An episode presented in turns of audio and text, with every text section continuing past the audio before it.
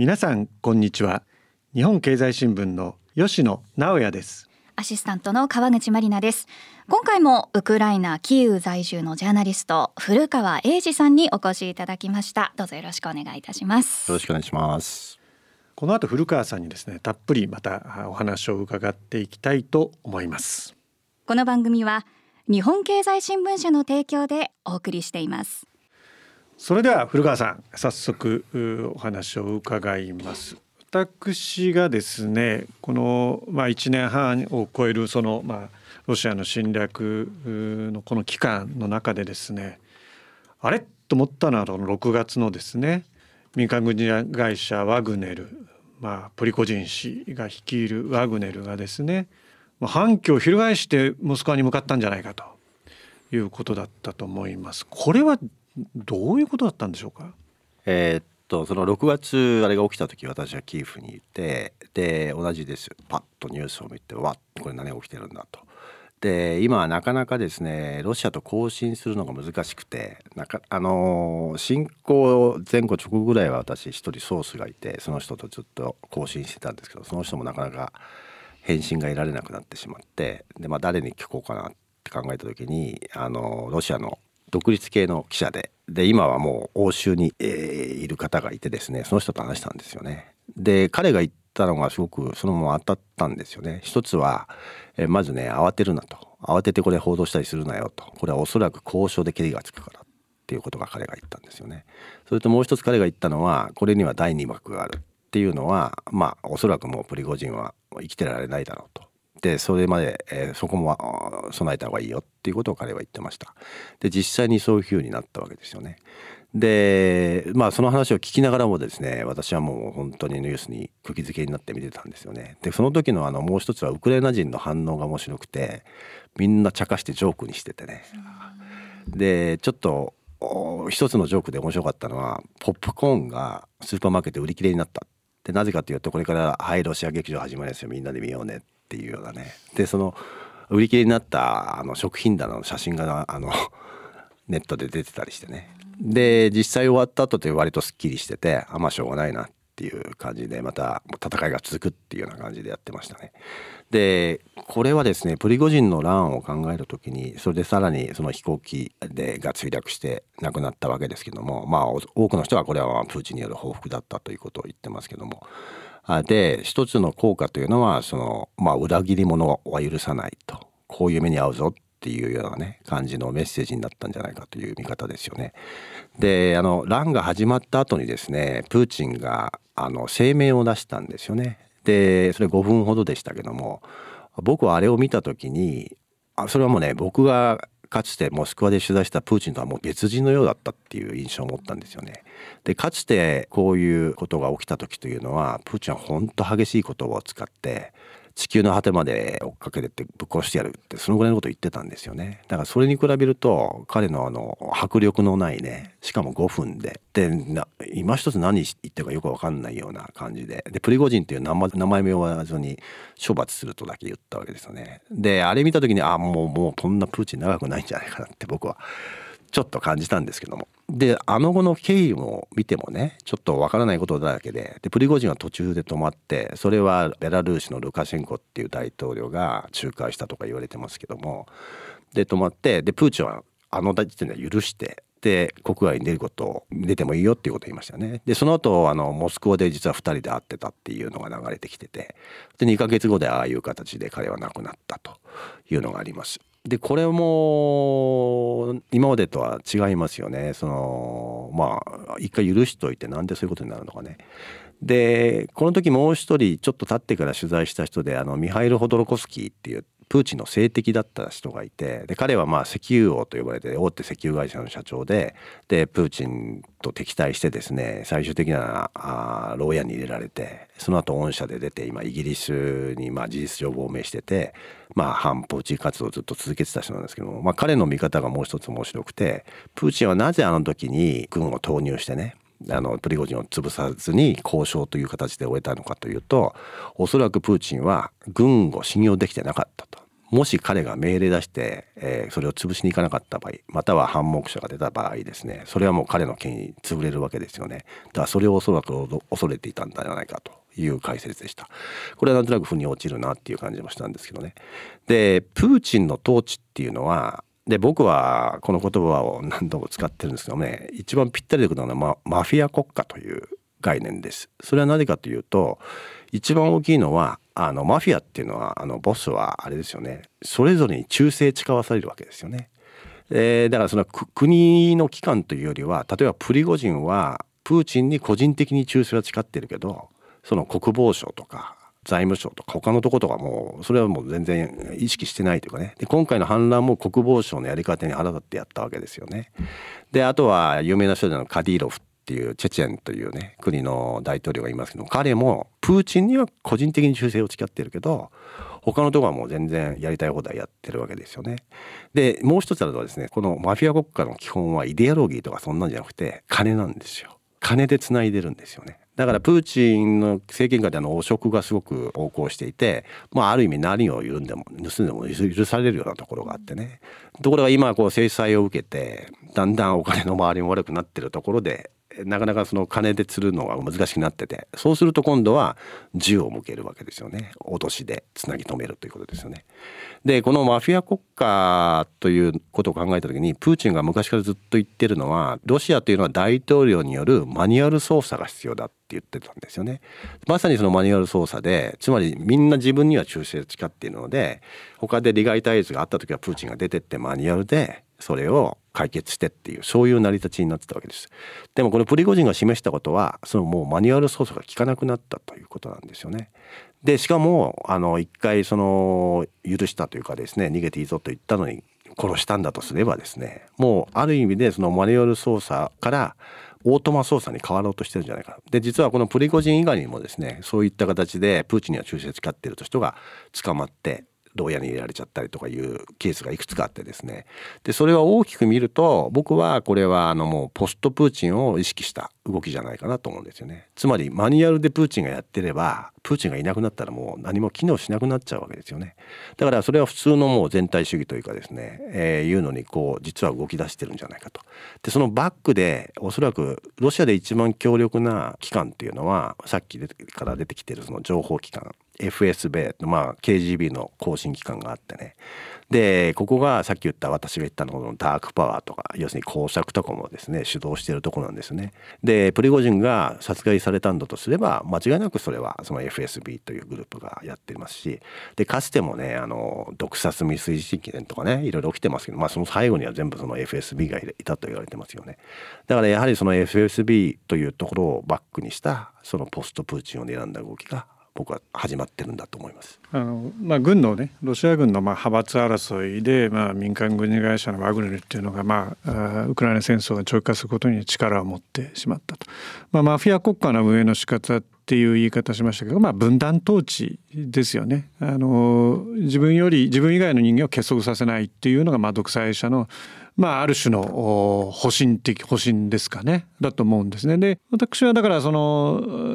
まあ、報道、まあ、見るにつけですねプリゴジン氏はプーチン氏に対して自信を持ってたと。この自信っていうのはロイヤリティがあるし対プーチン氏もにおいては自信になってたと思うんですよね。だからそれを最終的に暗殺したかどうかっていうのは分からないところですけどああいう形で亡くなってしまうというのは、まあ、結果的にプーチン氏がこれから運営するにおいてやっぱりプラスだったのかマイナスだったのかなって考えざるを得ないんですがこれはプラスなんですか？あの殺害したことが。殺害死んでしまったことが結果的にそのプーチン氏がそのそれに関与したかどうかって分からない世界だけど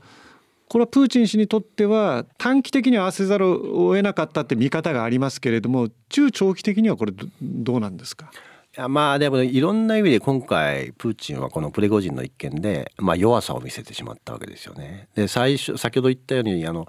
昔ならねあのぶっ殺してやると言って本当にやって怖いなっていう恐れを抱かせたところがあったのにそれがこういう形で2ヶ月かかってまあおそらく暗殺されたということになってますよね。でホドロコスキーと話した時に彼が言ってたのはあのおそらくもう第2第3のプリゴジンがあってもおかしくないまあだけどそれもまあ一番最初の初動でね弱さを見せてしまったのでやっぱり殺さざるを得なくなったっていうのがそうなんじゃないかなっていう気がしますね。でプリゴジンはさっき言ってたようにあの乱はプーチンに対する乱ではなかったわけですね。彼はプーチンに対する忠誠は変わってなかったわけででそこにはやっぱりあの安心感というかおごりもあったのかもしれませんよね。だってあんあんだけロシア国内を自由に動いて飛行機乗っちゃいけないですよああいう人は。あ危険なんですから。だけどそれをやってしまったというのはそこがあってそこはもう明らかにその忠誠を誓ってた人間をやってしまうというのはもうそこはプーチン変わったしまあある意味私から見ると追い詰められてるんではないかなという気がします。うんまあ、プーチン氏の国内でのですね、まあ、求心力について、まあ、疑問を抱かせたのがそのプリコジン氏の乱だとすればですね私がまあその直近のニュースであれ？と思ったのはやっぱ北朝鮮、えー、とのその対等感を出してしまったことだと思うんですよね。圧倒的に北朝鮮に対してはまあそれは、その冷戦期から比べてもしょうがないですけど国力という意味ではロシアの方がま優位っていうのはこれはま疑う余地がないんですけれどもああいう政治的なこの演出というかですねお互いが並んでその場面をふんだんに映像でも写真でも撮らせてしまうと。これはまあもちろんその弾薬が足りないだとか軍事支援が欲しいだとかいろいろあるんですけどこれはま現実主義としては致し方ないことなんでしょうか？北朝鮮のあれはですねさっき私が話した火種みたいなところ。で中東でこれが起きた結果ウクライナから目がこっちにそれてですね。でそういうことを例えばあのバルカン半島でもさっき言ったセルビアとコソボでやろうとした。で北朝鮮を僕はプーチンにとってはその一つだったんじゃないかなと思うんですよね。まああやって会うことによって欧米警戒するわけですよね。あの北朝鮮とやって接近してて。で北朝鮮にロシアの技術が入って核技術が高まってまあ日本でもそういう議論があったと思いますけども。それと願わくはプーチンは北朝鮮にもうちょっともうちょっと派手なねミサイル実験させるとかね。それよりまた同じですよねウクライナから関心をそらしてそらすようなことをしてほしかったのかなと思いますね。でその関係でいうと北朝鮮もロシアも今やですねある意味中国のジュニアパートナーでその2つの国があったみたいなね。で中国が中国であれは実は面白くなかったんじゃないかなと思います、ね、これは私はそういう立場に立っててその後起きてることっていうのはそれを裏付けられると私は思ってるんですね。例えば日米韓の首脳会合がですね突然動き出す機運が出てきちゃったりとかですね。習近平国家主席が対韓国との外交についてもですね割と前向き、まあ、本人が訪問するっていう案もあるようですけれども。これはこのその後起きたことをたどるとですね明らかに面白いとは思ってないですよね。だから政治が動く世界が動くという時には実はその同じ陣営にあると思ってた中での変化というのが実は一番あの物事を動かす原動力になると。この人は敵だなと思ってる時には敵だと思って接してるから身構えてるしその間に脇を締めてるんだけれどもこの人味方だなと。まあ人っていうか国味方だなと思って思ってる時にそうじゃない動きが出てた時には実は自分の想定と変わってくるんで次の動き方が変わると。次の動き方が変わるとどんどんどんどんそれがこう派生して変化していくと。いう形で見るとこのロシアと北朝鮮の接近は中国を刺激してじゃあその中国がこれからどうするのかなとは思うんですけど古川さんがおっしゃったようにね中長期的にはまあ、ちょっと生々しい言葉で言うとロシアは中国の限りなく属国化の道を歩んでると思うんですけどそれはどうですか？同じですね。あのまあ経済的にはもうずっとそうだったわけですよね。あの石油とガスの供給国になってて。特にその2014年以降のあの制裁あの国名併合の制裁以降もね中国の資金をなんとか取ろうとしたりとかって経済的にはそうだったわけですね。で昔ロシアが描いたシナリオというのは経済は中国。これはしょうがないと。例えばあのロシアと中国などの中央アジアとかいろんな国があってそこは一帯一路構成とか中国はもういっぱい入ってきちゃってて。でロシアの戦略というのはまあその経済もしょうがないんだけど安保は俺だ。だからあの中央アジアの安保とかでですね基地をいっぱい作ったりしてそれで中国となんとか対等の関係を保とうとした。例えばそのブリックスとかですねその上海協力機構の首脳会議とかは習近平と俺だっていうその対等感をね常に出したいっていうふうにやってたんですけどもまあこの今回のウクライナ侵略の結果ねそこはもう大きく崩れてしまってまずまあ今まで最大のガスのお得意様だったもう欧州にガスが売れなくなっちゃってるのでそれをもうとにかくこっちもあのアジアの東に持っていかなきゃいけなくなっちゃってるわけですね。でその軍事的にももう今やあの軍事力もウクライナに全部集中しちゃってしてしまっているので例えばこの前今回のハマスの前に起きたアゼルバジャンとアルメニアの紛争ナゴルノカラバフというところをめぐったあの紛争でもそこにはロシアが平和維持軍という名目で置いててしかもアルメニアは自分の同盟を組んでる同盟国なのにまあ何もできなかった。っていうのがあって。でいろんな意味で経緯も落ちてるし力も落ちてるし。で軍事面でももう中国になんか頼らなきゃいけないというところがあってね。でさっき吉野さんがおっしゃってるの面白かったのは、まあ、これ今の世界を象徴してるんだと思いますけどまあ昔ねあの G0 世界っていう言葉がありましたけどもこれをね僕 G0 っていう言葉もそうなんですけどもイギリスのチャタムハウスっていうところの所長だったにロビン・リブレットっていう方とこの議論をした時に彼はいやこれは G0 というよりはポリセントリックの世界に入ったんだって言ってたんですね。でポリセントリックっていうのは何かっていうとその固まった同盟とかパートナー関係ではなくてその場その場でアドホックに利害に従ってくっついたり離れたりする世界だって言ってたんですよね。でそれがまさに起きててまあロシアと北朝鮮なんか2人の今都合がいいなと言って2つ集まったわけですよね。例えばグローバルサウスを見た時もブラジルとかインドとかなんとかまあインドなんか典型ですよね。対中国ではあのクワッドとかあの日米とねやったりするんだけどで対ロシアのところではもう中立ですって言ってやってるわけですよね。だからもう本当にトルコなんかもそうですよね。NATO にいながらロシアとは今まで話してるし。でそういう本当にあのポリセントリックってことはあこういうことだったんだなって今になってねこういうことが起きてからあ鋭い時だったなと思いますけどね。で彼は言ってたのはこのポリセントクの状態っていうのはもうおそらくこれから何年も続くし要するに軸のないね世界が続くだろうと。でそこで起きてることが今全て起きてることでまあウクライナもそうですし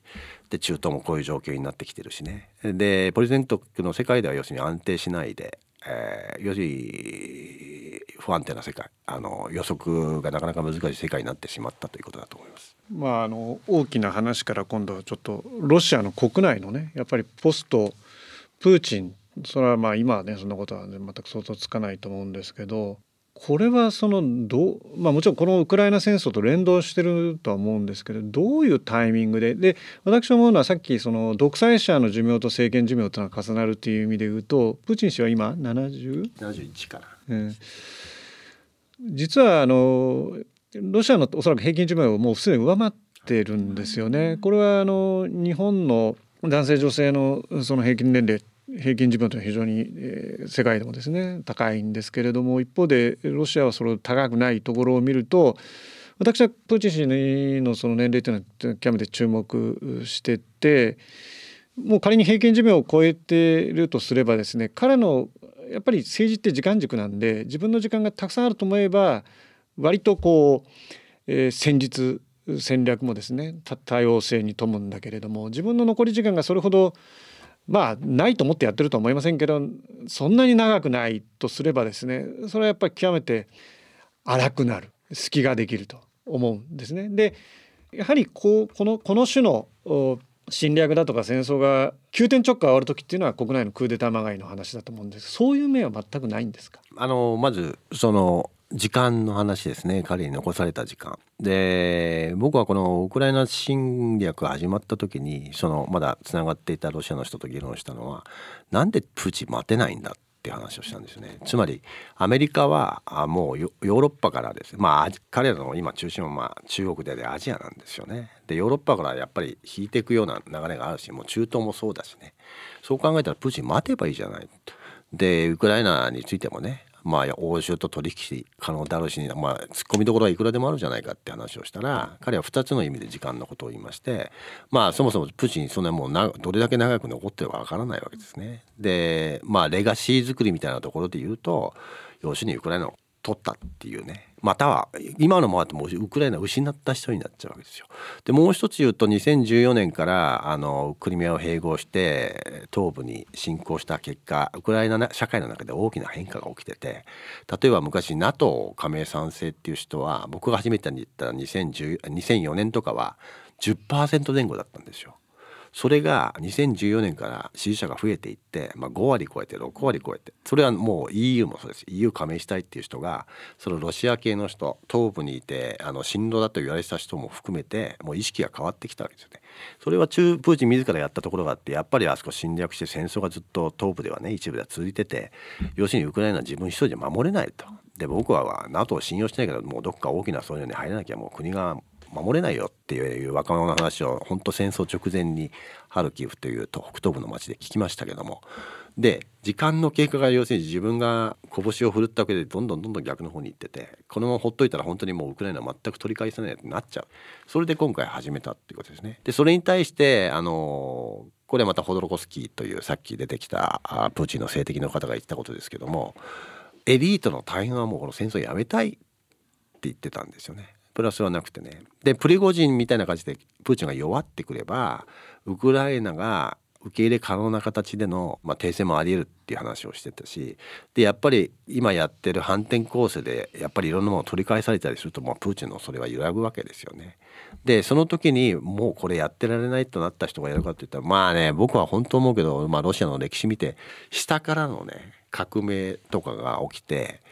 政権が変わったってほとんどないですよね。だいたいパレスクーデターまたはあのその独裁者の不審な死。えあの スターリンがどう死んだかよくわからないですよね。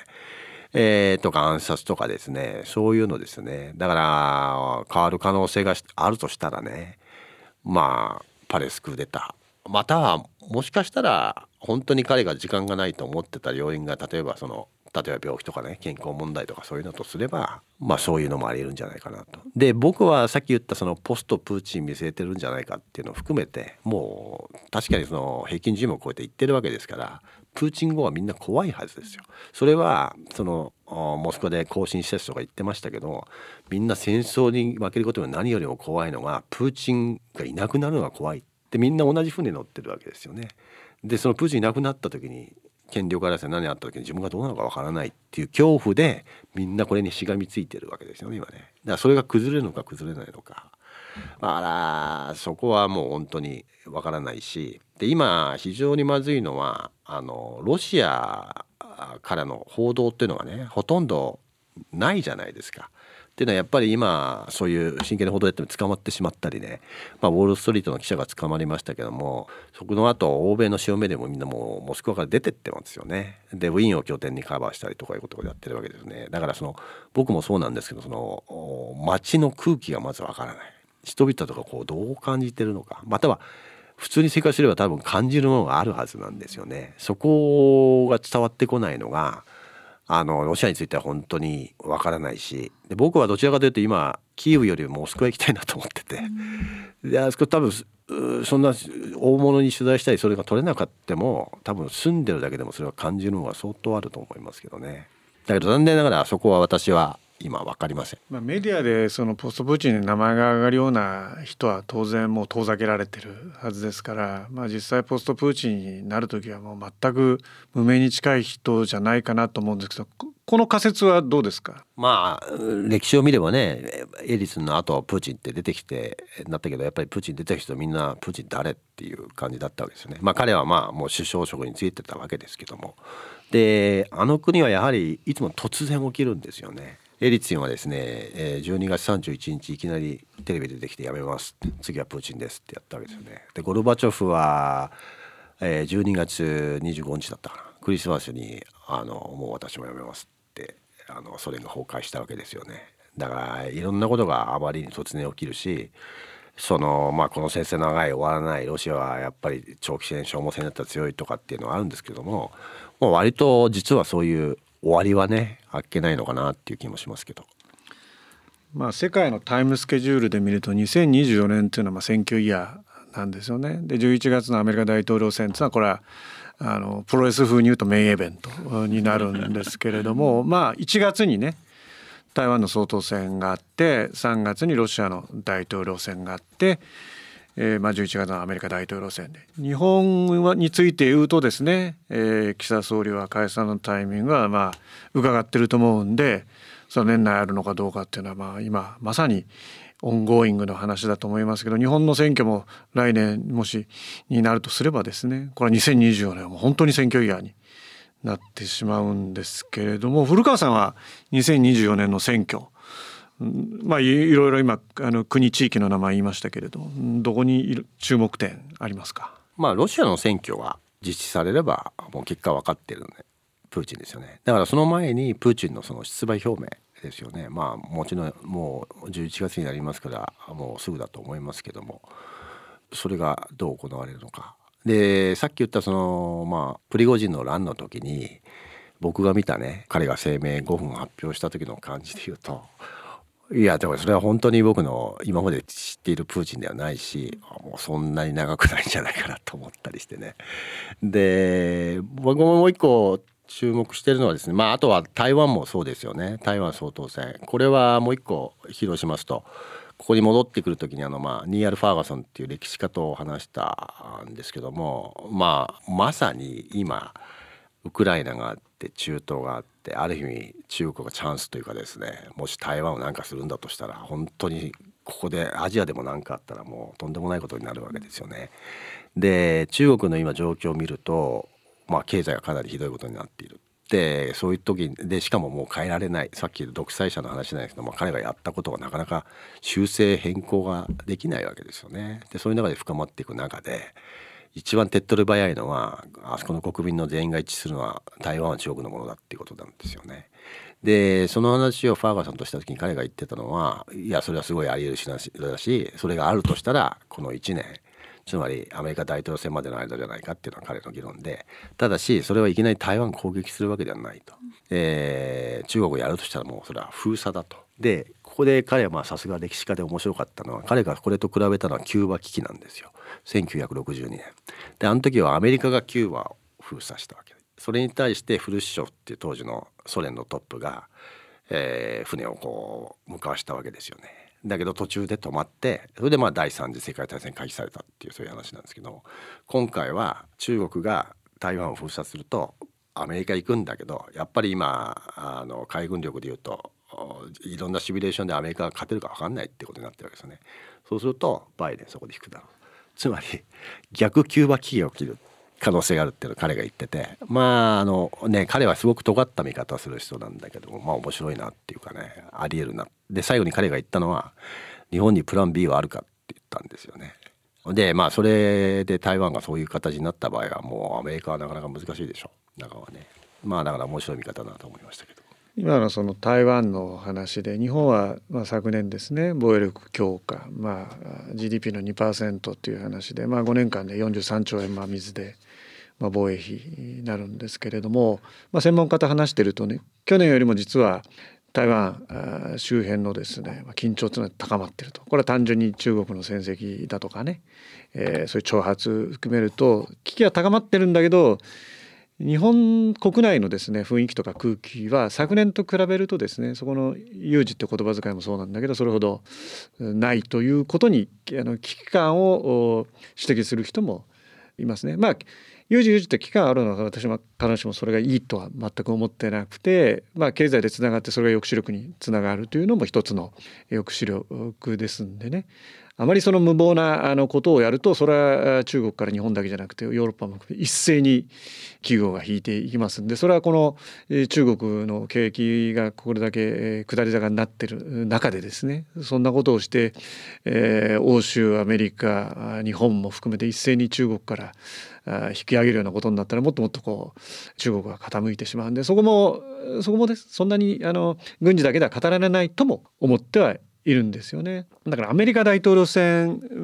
をどう見るかということでアメリカが少なくともここまでやってきてる話っていうのは米中の緊張緩和もこれは改善するんじゃなくて維持するとインプルーメントじゃなくてマネジメントするっていう話だという人はいるんですよね。それはそその通りであのさっき言ったグレーにするというのは政治技術上非常に極めて難しい難しいと白黒つけるというのはこれはそんな難しくないんだと拳を振り上げたり一方的に、えー、引いたりというのは難しくないんだという意味で言うとこれマネジメントの局面にアメリカは入ってると思うんですね。つまり内政に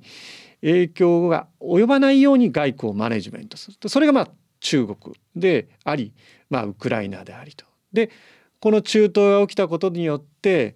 まあ、あの二正面って言い方をしますんで中国はねまだそのいわゆる戦争が起きてるわけではないので、まあ、緊張は高まってますんで、まあ、これは二正面って言い方で多分新聞用語としてはいいと思うんですけれども古川さんはこのアメリカ大統領選についてどう見られてますか？いやそれは本当に吉野さんにお聞きしたいんですけどもまあねトランプトランプって、まあ、欧州でもそうだしウクライナもすごく身構えてるとこもあるし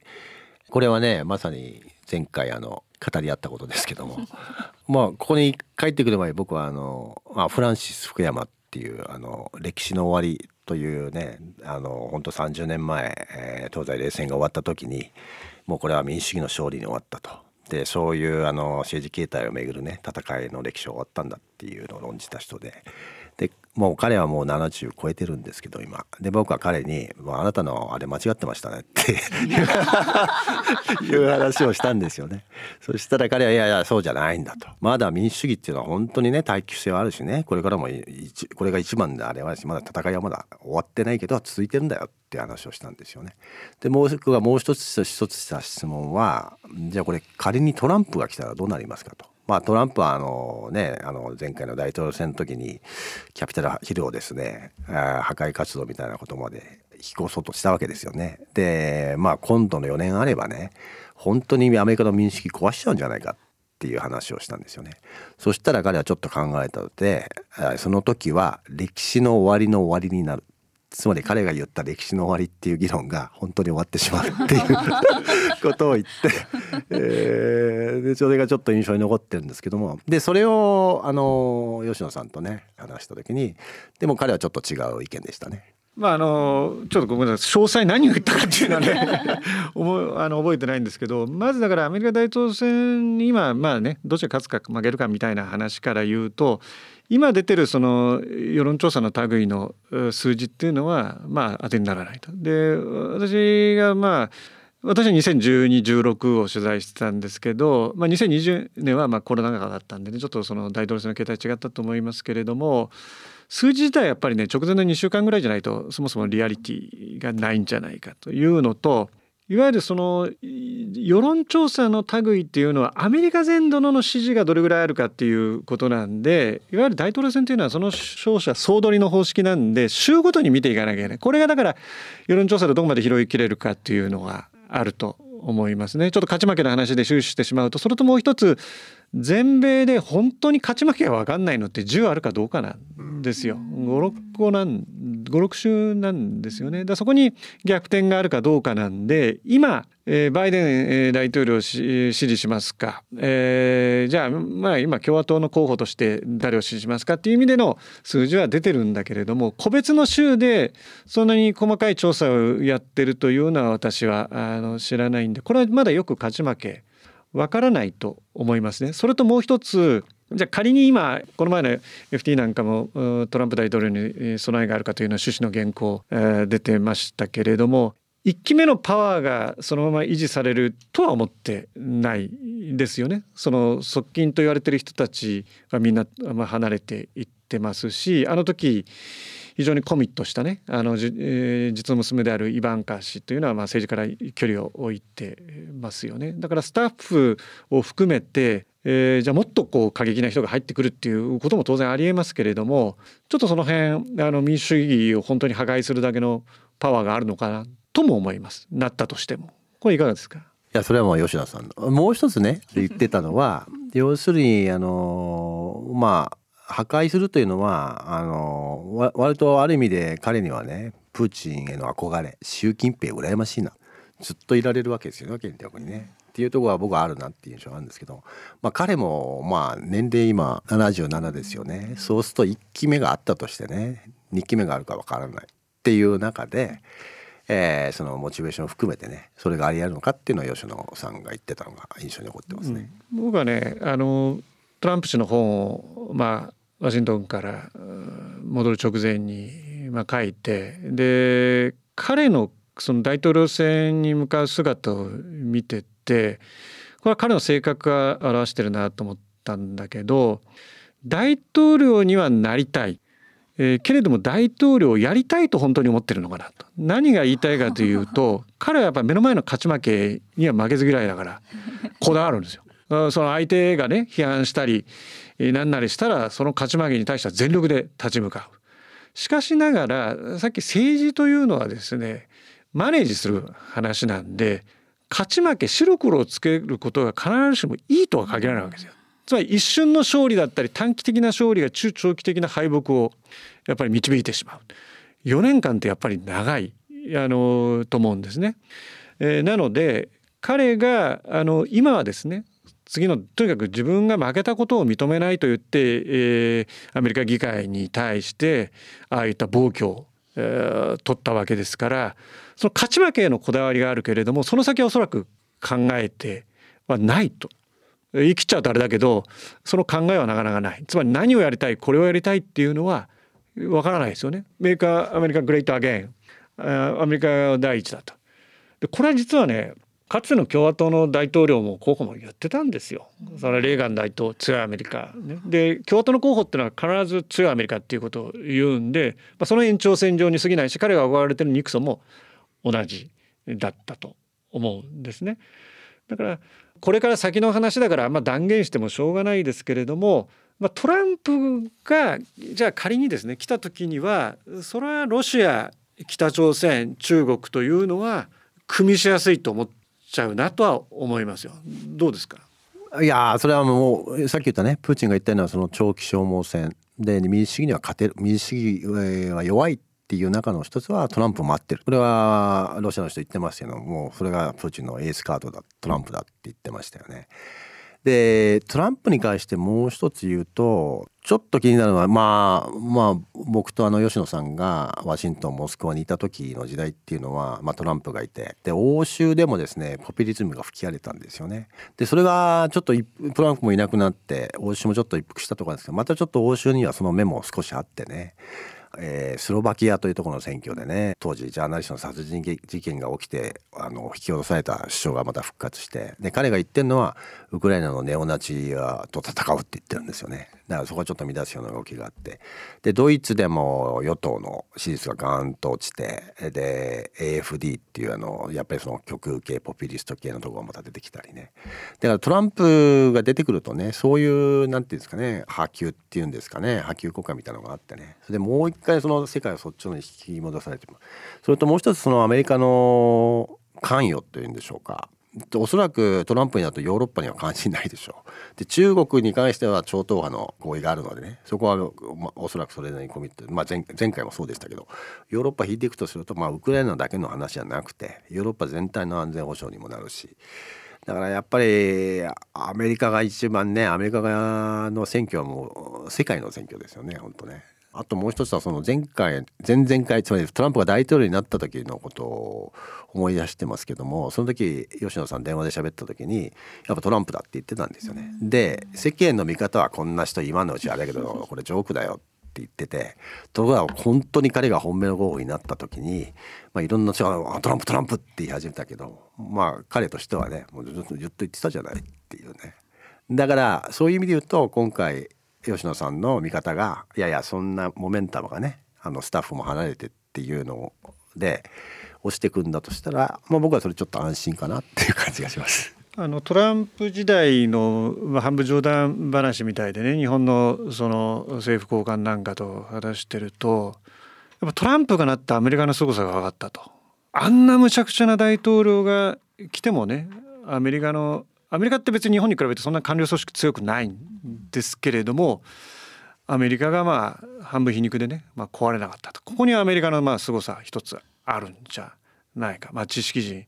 えー、も含めてね。ただ一方で反面これ私が取材してて思うのは、まあ、ワシントンを拠点にしてね取材してるとそれはまあ世界のニュースに関心ある人も多いし、まあ、一定のやっぱり教養を持ってる方も多いです。だから教養あるかなしかっていうのは別にそんなあの大きな問題じゃないといえばないのかもしれないけれどもやはりそのアメリカといってもその州ごとにねやっぱカラーがあるしさっき言いましたけれども大統領選もレッドステイツだったらもうこのままもう勝敗決まってるとブルーステイツだったら決まってる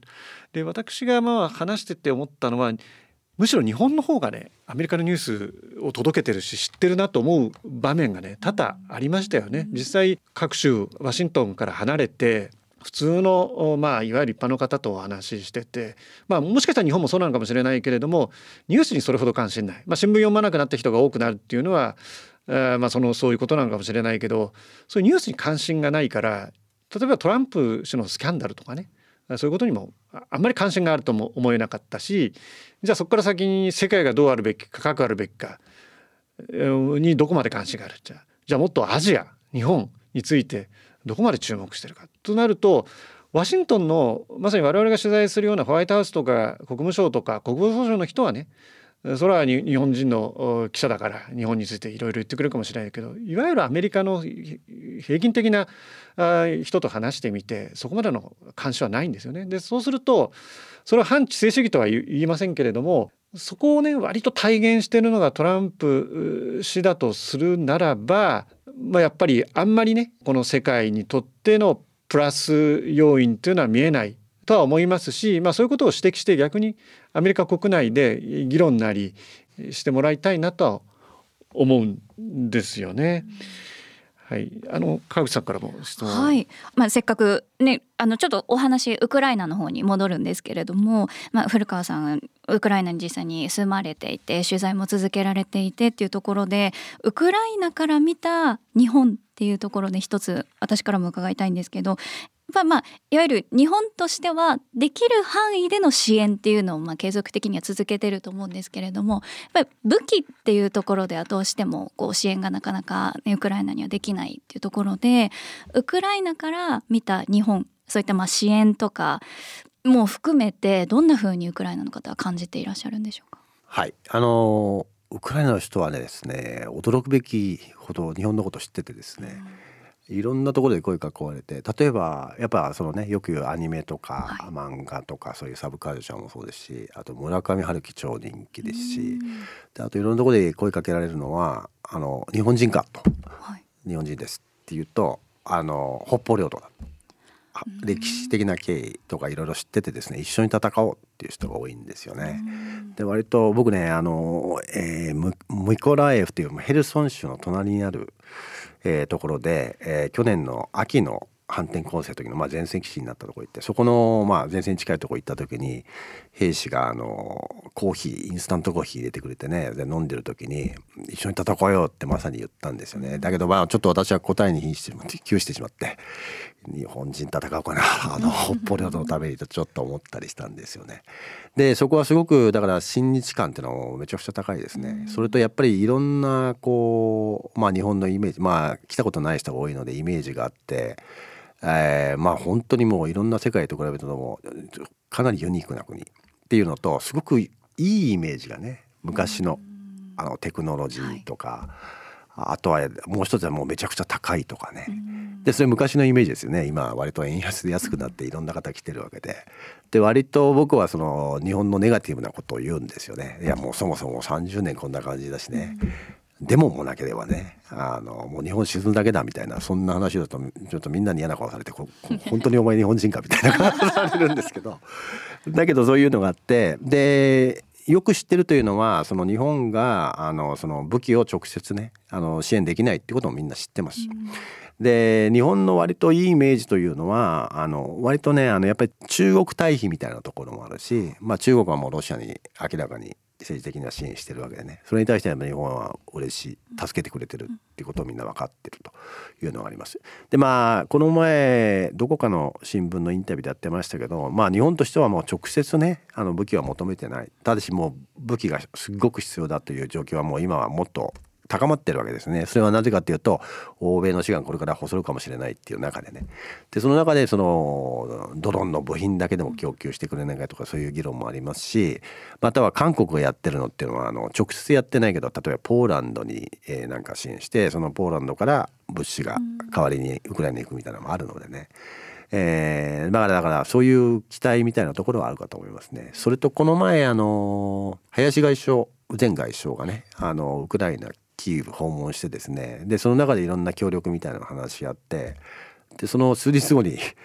変わっちゃったんですよね。であれは結構いろんな人がこれどういうことなんだっていうのをね聞かれて来たばっかりでいろんな約束したけどあの約束はまだ続くのかとかねちょっとあれはショック受けてる人が結構何人かいましたね。まあ、これはねあの日本の場合は別に外務大臣変わっても政権があの 変わらなきゃまあ政権が変わっても国家と国家の約束っていうのはそれは移行されますよ。そこは日本の信用力だと思うんで、あのまあ、そういう質問もねあの外務大臣が変わったっていう質問を受けますけども基本的に私は外交は首脳外交トップがやる外交だと思ってますんでそこの部分のね大きな揺らぎはないと思ってます。ただしやはりこれまで日本がまあ守らなきゃいけないこと守ってきたことできないことといろいろあるんですけどそこだけで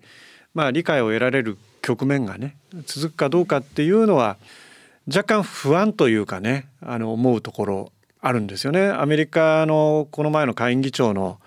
ドタバタやめた顛末というのは基本的にはウクライナ支援が予算に盛り込む盛り込まないという話でこれ大統領選のまあイシューになってしまいますよね。その時にじゃあ同盟国であるところの日本がですね何らかのその、まあ、武器じゃないにしろ、えー、支援、えー、財政支援で、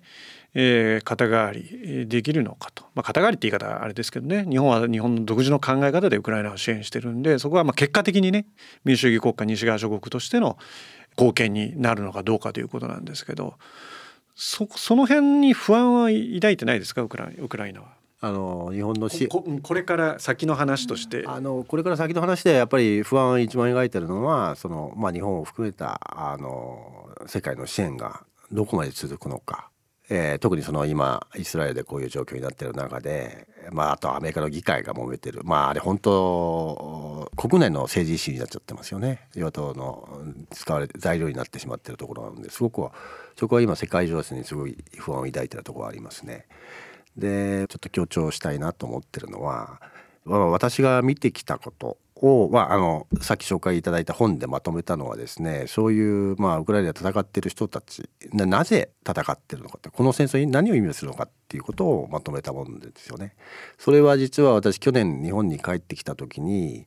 そこがあまり理解されてないんじゃないかなと思って。まあさっき吉野さんが繰り返し言ってくれてるですね自由とか民主主義主権とかね。そういうもののために戦ってるっていうのがそういう感覚の中で日本人がその自由を守るとかいうのがねあるのかなあるのかなっていうかそこの意識がちょっと弱いんじゃないかなって感じて即でその中でその即時停戦論みたいなねそこは日本の平時平和主義みたいなとこもあるとかと思うんですけどもこれだけ人が死んでるんだからもう妥協した方がいいんじゃないかとただし妥協することによって自由自由も妥協しなきゃいけないそれとかその主権も妥協しなきゃいけないということに対するその意識がちょっと弱いかなっていうのを思ってます。でそれは僕はあの欧米にも友達がいるのでそこは話すとですねまあまあそれはもちろん人によってるんですけども、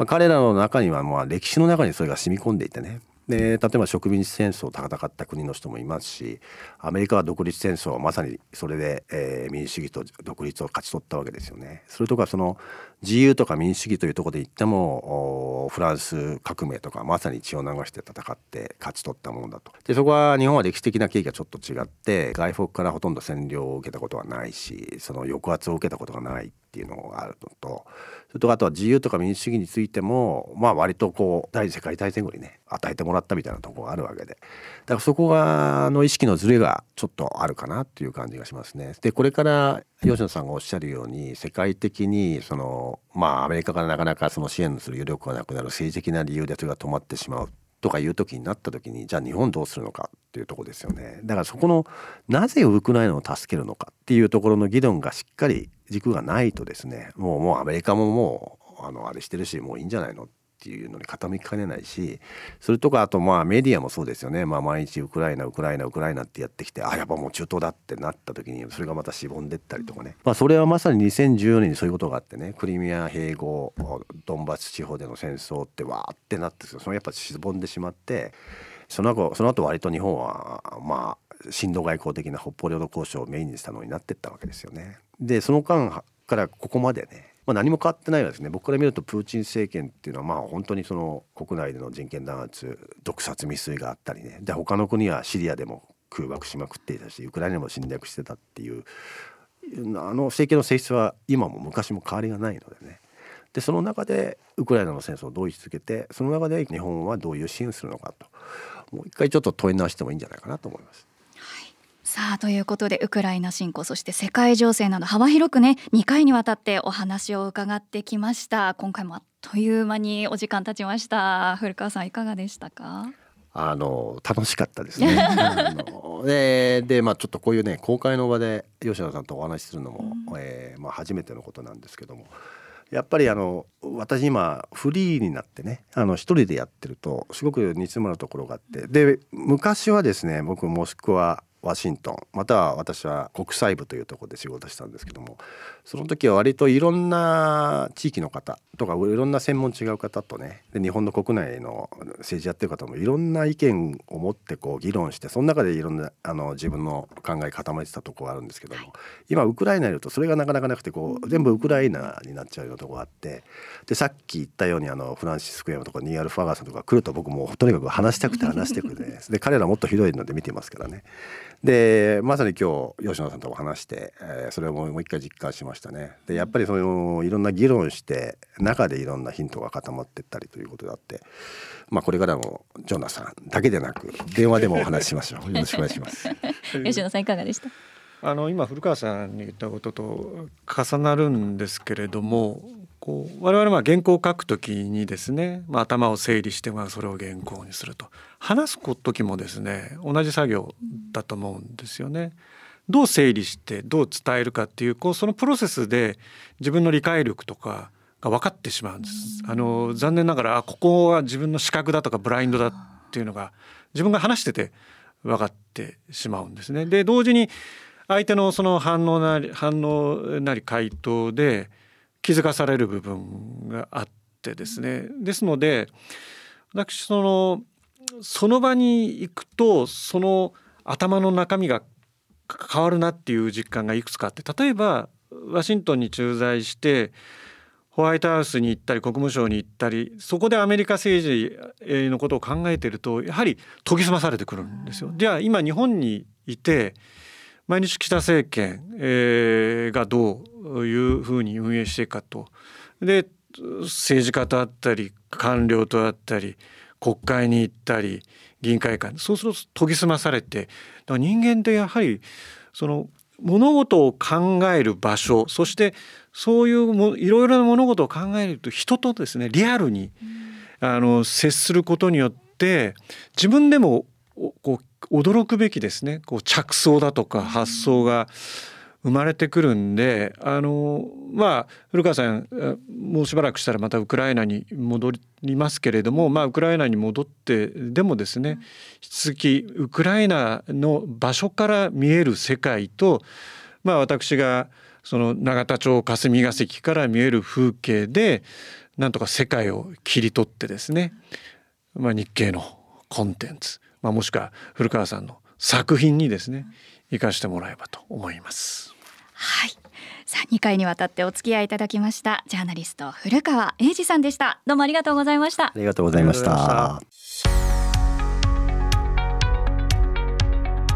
さてエンディングです。2回にわたって古川さんのお話を伺ってきました。川口さんいかがでしたか？はい。あのまあ、実際にねウクライナに住まれている古川さんのそのウクライナから見たこう世界情勢だったり日本だったりっていうお話すごくこう私も気づいた部分たくさんありましたしやっぱりまあ一番はそのお二人がまあやっぱり同期でそういう素敵な関係がありつつお互いにそれぞれの場所でこう高め合ってこう切磋琢磨されてきてそこがまたここでこんな形でいろんな化学反応が起きてるっていうところを目の当たりにしてなんかすごく楽しかったという言い方でいいのかはわからないですけれどもすごくお話聞いていて楽しかったです。ありがとうございます、はい、あの古川さんはですね大学の先生でもありますので、うん、やっぱりこう非常に魅力的なお話をされるなと思いますよね。例えばニアル・ファーガソンとかフランシス・ムックヤマさんなんていうのはそうそう会える人じゃないですけれども、うんもうパッと会って、えー、いろいろ世界情勢歴史について話されるというのはですねさっき何気なくそれ挟んでましたけどこれすごいことなんですね。あのファミレスの話は一応2人だけの話だったつもりだったんですけれども いろいろ言われてしまったんでそれもですねだから日曜の朝早くにですね2人でそう世界の話してて周りの人はどう思ってたのかなとは思いますけれども あのそれもこれも非常にやっぱりあの仲良くしてもらってですねやっぱり人間関係の近さが情報の濃度につながってくるなというのを改めて思いました。そうですねはいさあ吉野直也の日経切り抜きニュース。この番組は Apple Podcast や Spotify をはじめ各種ポッドキャストサービスで配信しています。最新の配信を聞き逃さないためにも番組のフォローをお願いします。また番組を聞いて元気になったためになったという方は番組の評価とフォローをお願いします。それでは皆さんまたお会いしましょう。吉野直也と。川口まりなでしたこの番組は日本経済新聞社の提供でお送りしました。